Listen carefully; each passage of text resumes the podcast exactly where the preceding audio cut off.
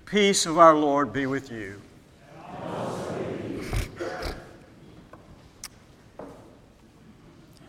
Let everyone be quick to listen and slow to speak.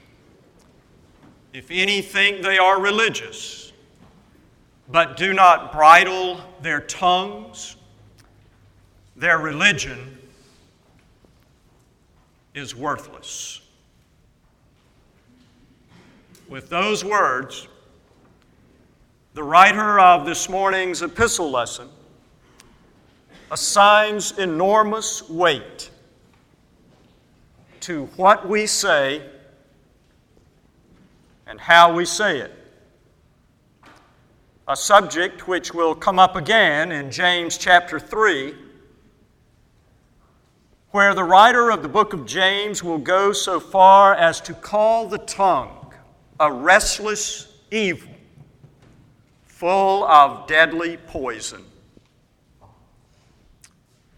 While James' severe assessment of how much words matter may strike us as a bit harsh and overstated, he is actually in good Bible company when he assigns that much significance to what we say and how we say it.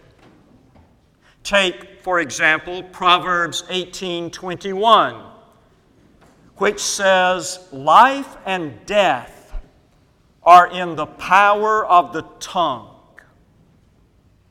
And Matthew 12:36 through 37, where Jesus is reported to have said, On the day of judgment, you will have to give an account for every careless word you utter. For by your words you will be justified, and by your words you will be condemned.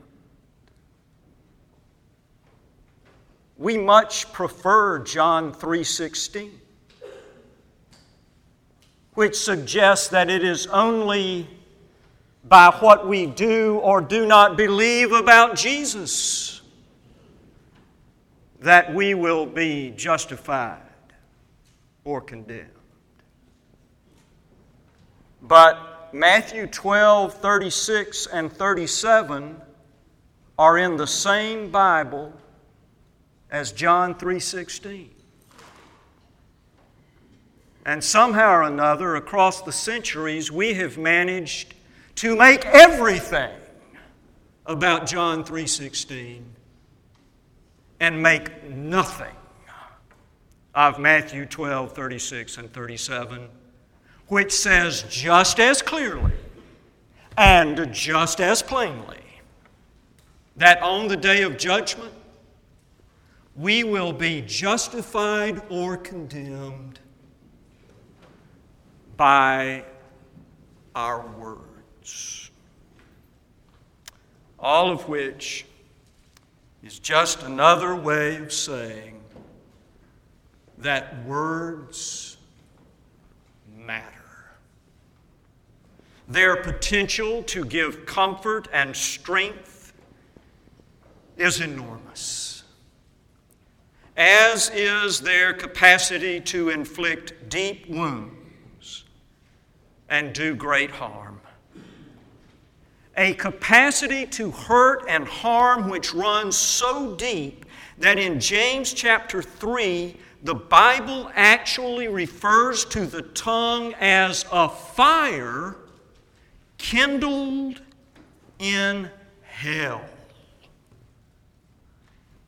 Problem, of course, is not just the tongue from which our words fall but also and more so the heart from which our words rise. Jesus says as much in Matthew 12 34 when he says, Out of the abundance of the heart, the mouth speaks. So if the heart is full of anger and fear,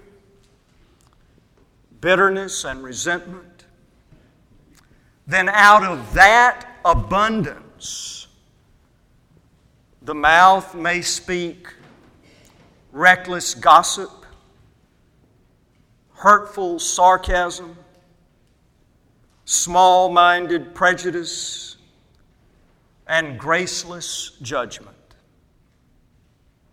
If, on the other hand, the heart is full of the Spirit of God, then out of that abundance the mouth may speak kindness, gentleness, truth, and love.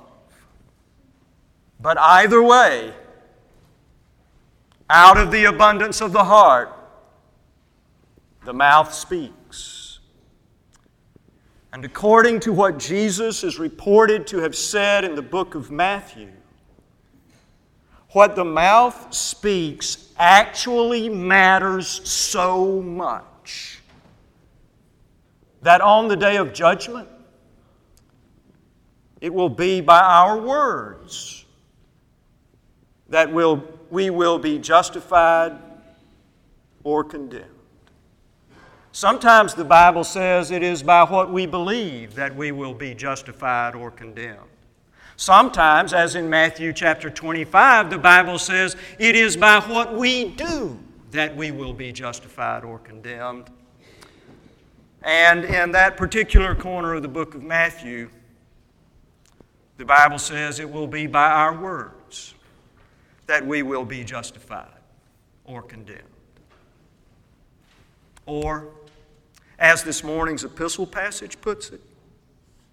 If anything, they are religious, but do not bridle their tongues, their religion is worthless. They say that there are 31,240 verses in the Bible. I don't know that for a fact, but that's what they say.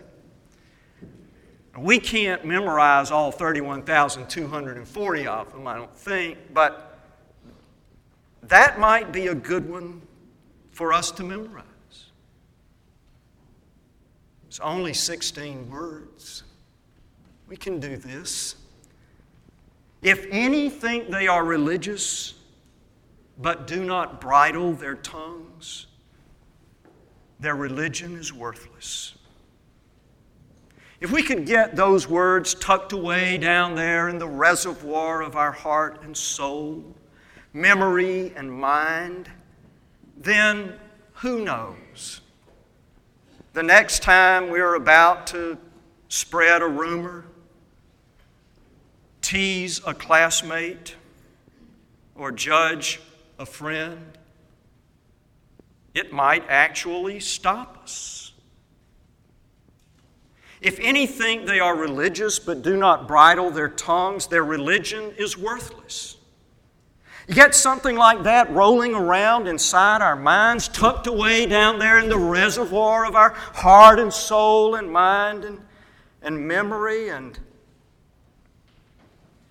perhaps the next time we're poised and eager to forward that Facebook post, group text, Twitter, tweet, or email, we might actually stop long enough to ask ourselves if the words we are about to say or send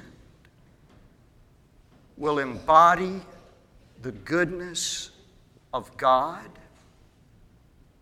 or reveal our hearts to be full of something other than the Spirit of God.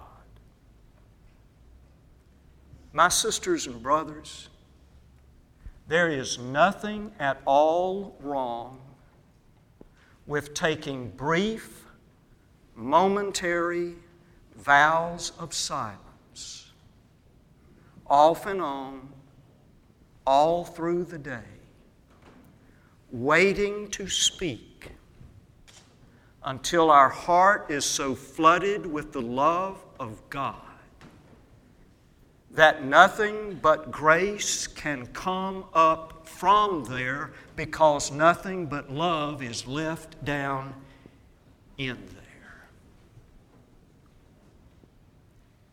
It may not be easy, of course, for many reasons.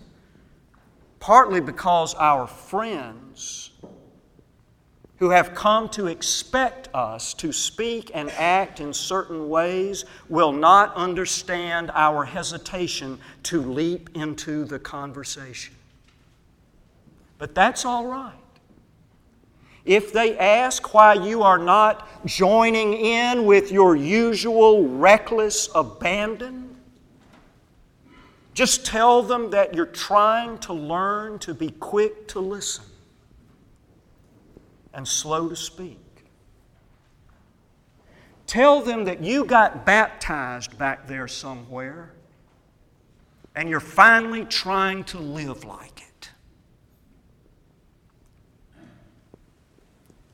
Tell them that you're waiting to speak until your heart is so flooded with the love of God that nothing but grace can come up from there because nothing but love is left down in there. I realize, of course, how impossible all of that sounds. I realize how unrealistic idealistic, naive, and impossible it sounds for me to suggest that we might actually live that way in the real world. And the truth is, it would be impossible if we did not have the Holy Spirit. This would be utterly, totally, absolutely, completely impossible if we did not have the Holy Spirit living in us and working on us and speaking through us. Yes, you are right. this is impossible. Or at least it would be if we did not have the Holy Spirit.